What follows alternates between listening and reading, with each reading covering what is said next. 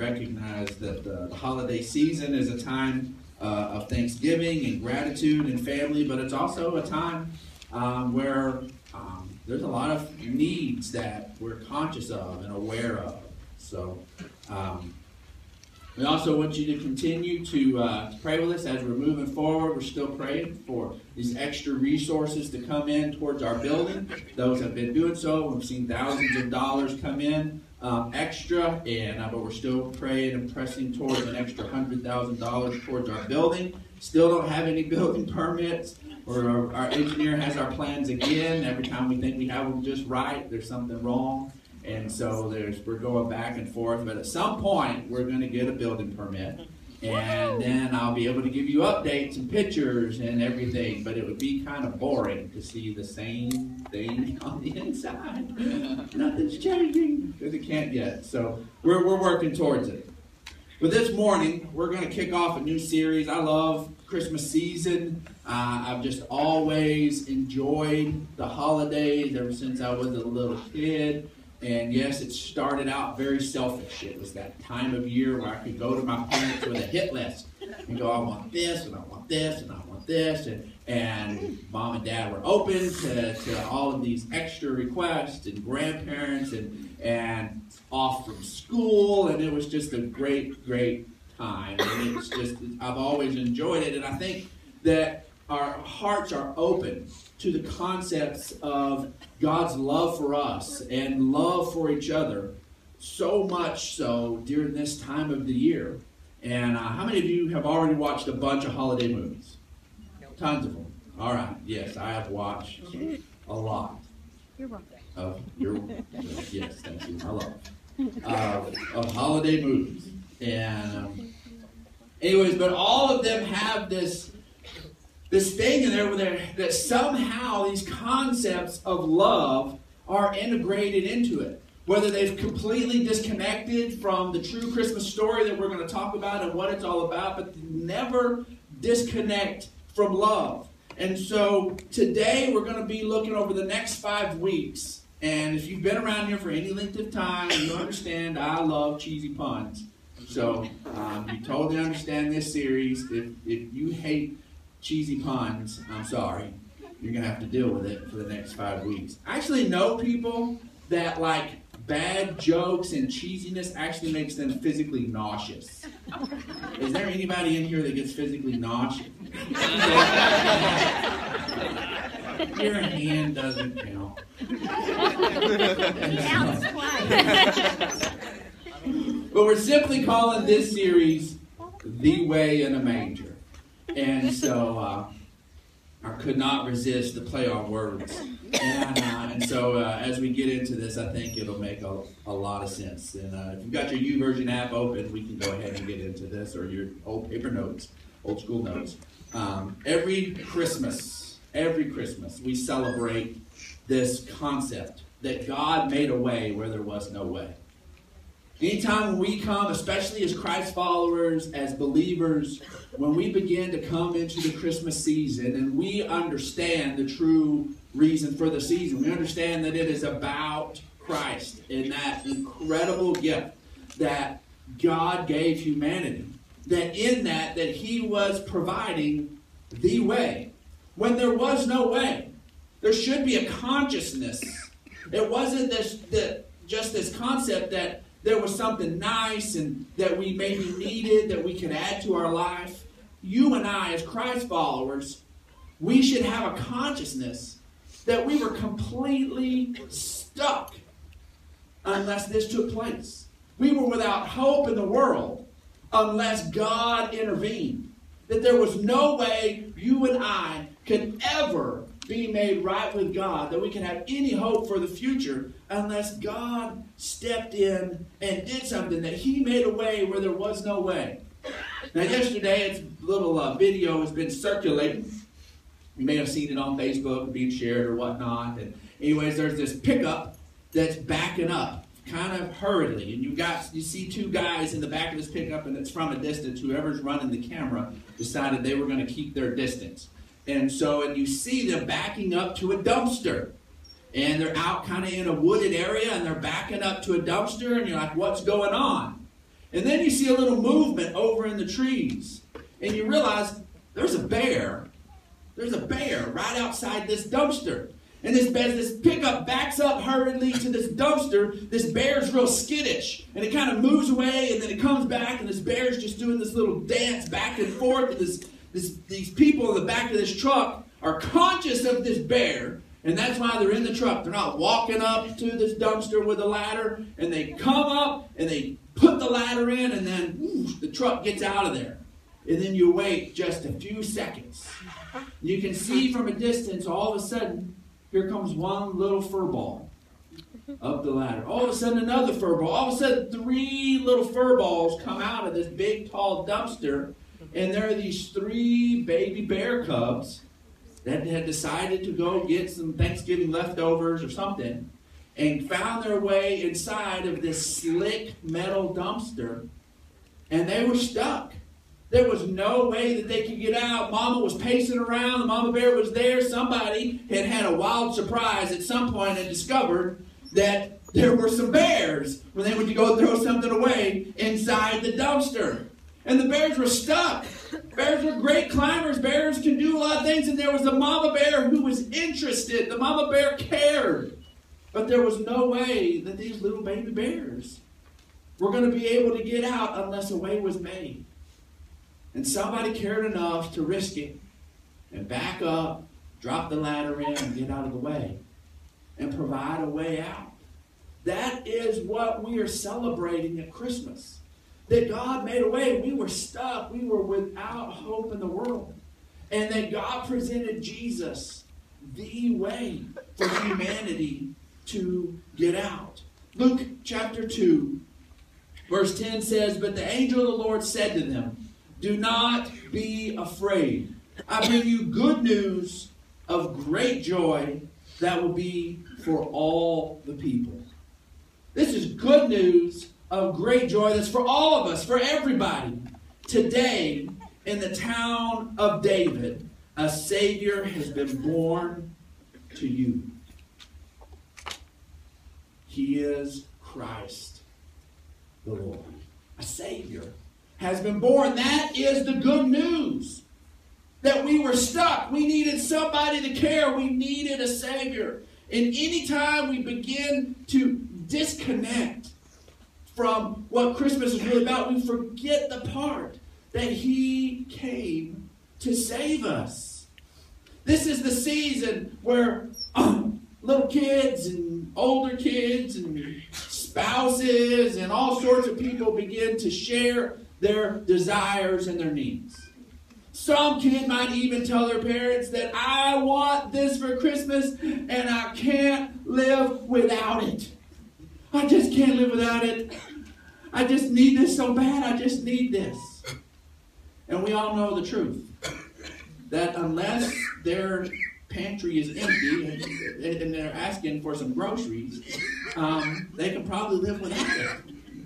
We don't need the newest technology to be able to go on with life. We don't need the, the newest upgrade on whatever to go on with life. They make things better. I'm not against them. My house has them in it. But they're not this thing that we can't live without.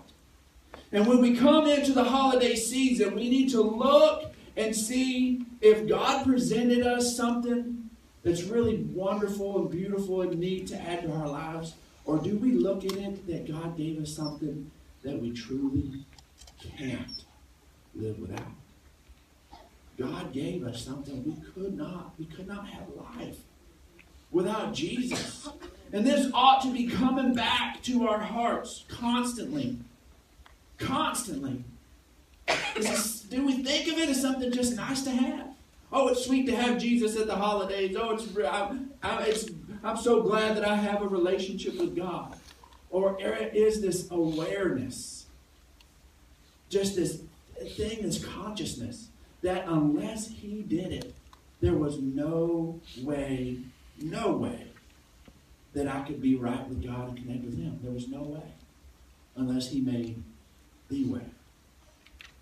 See, the first thing we want to talk about this morning is God gave us the way to him. All religions all religions are about trying to find a way to God. A way to either appease some God, approach God, or to become God. It's all the way to God.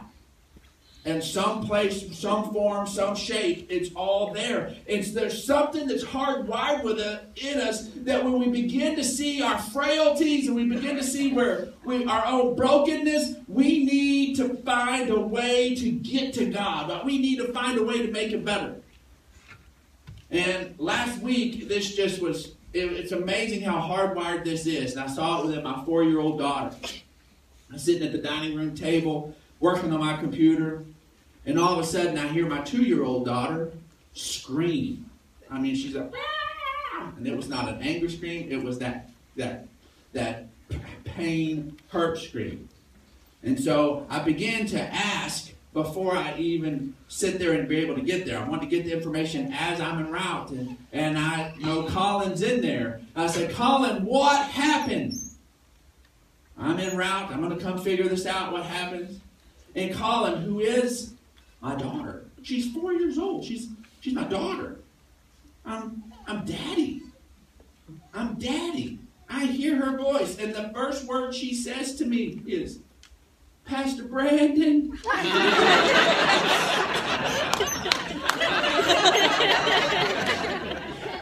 and then her little head peeks out from the living room. Um, um, Pastor Brandon. oh, uh, Presley has calmed down, and so I'm around, and I'm like, uh, Colin, what happened? Well, I, I was in my rocking chair, and I didn't know that Pressy's toes were under my chair, and I rocked back, and and I didn't mean to hurt her, Pastor Brandon. I'm daddy. I'm daddy. Why in the world, whenever it's like if, if I'm messed up as a dad, that if she wants a little compassion and mercy, that she has to remind me I'm a pastor. Before we get into this, your career could be on the line on how you deal with this. You're Pastor Brandon. I want to remind you. I was like, what on earth?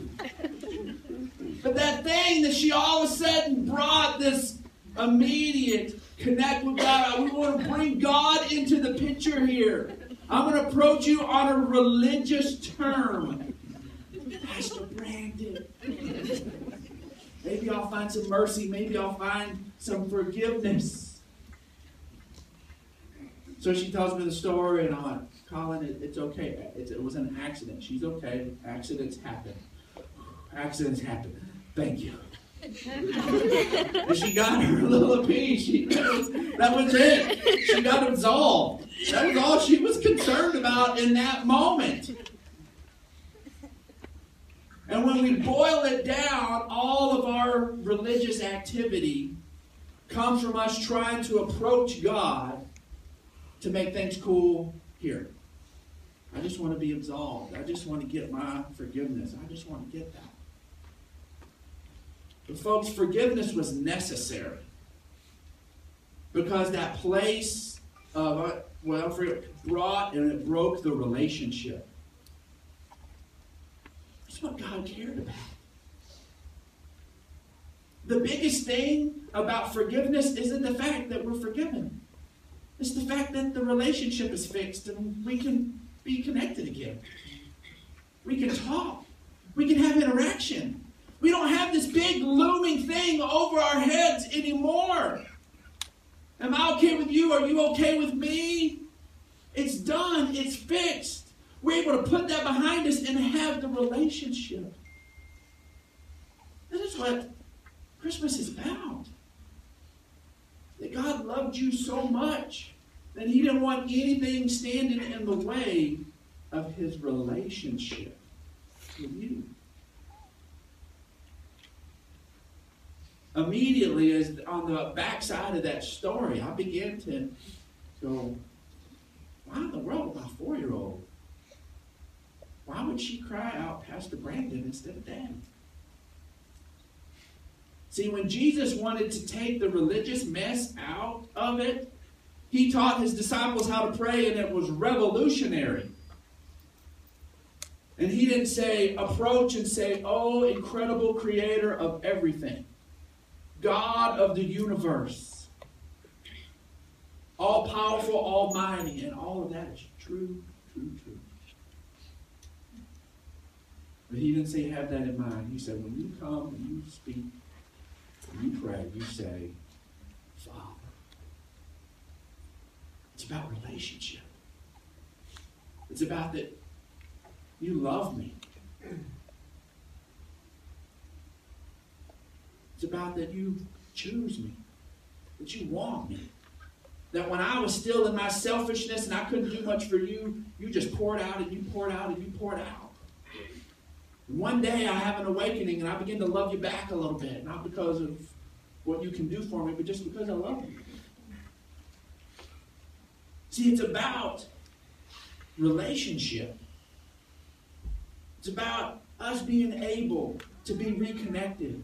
John 14, 6 says, Jesus answered, I am the way, the truth, and the life. No one comes to God of the universe. No one comes to the great Jehovah. No one comes to creator of all, the most powerful, the most high, almighty. Say that. He said, No one comes to the Father. That is his title that is indicative of relationship. That when the, for the relationship to be restored, for it to be what it's supposed to be, I'm the way. That's why I've come. You come and you come through me. That is it. As we are in this holiday season, let us be conscious. Let us be aware that yes, we needed a Savior, but why did we need a Savior? We needed a Savior so that the relationship could be brought back together so that he can speak to your heart and, and you can openly share with him without all of this religious trappings and fear and all of this pomp and circumstance and we just boldly approach the throne of grace where we can find help in our time of need I mean, I can go to God when I don't have all my junk together? Yes. Absolutely says, If you really know me, you will know the Father as well. From now on, you know him and have seen him. Why does Jesus say that so emphatically? Because they've seen Jesus. Do you want to understand Father God? Understand me. You've seen how I interact. You see what I'm about. Now you have a clear picture of who Father God is.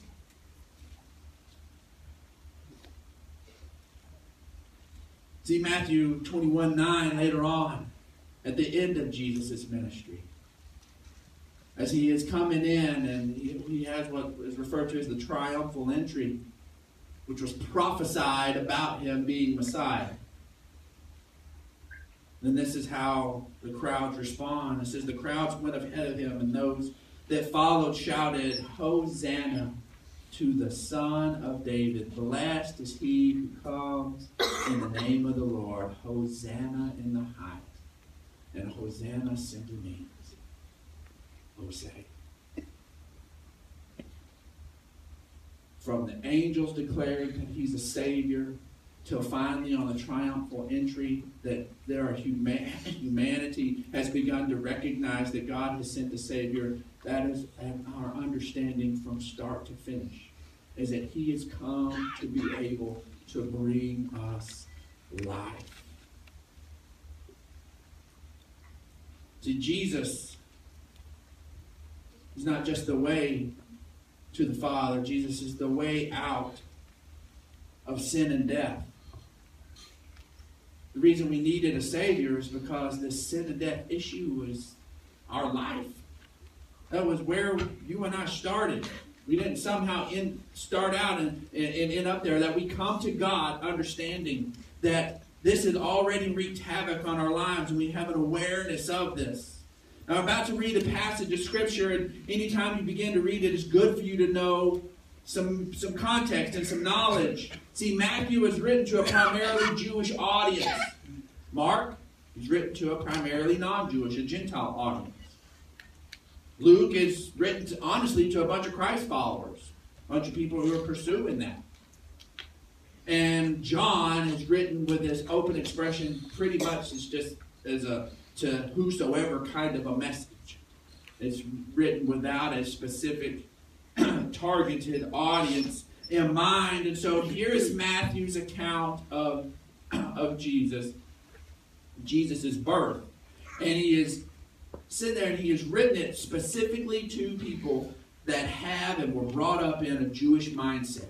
Okay? And I love the way that Matthew begins this part of this in verse 18. He says, This is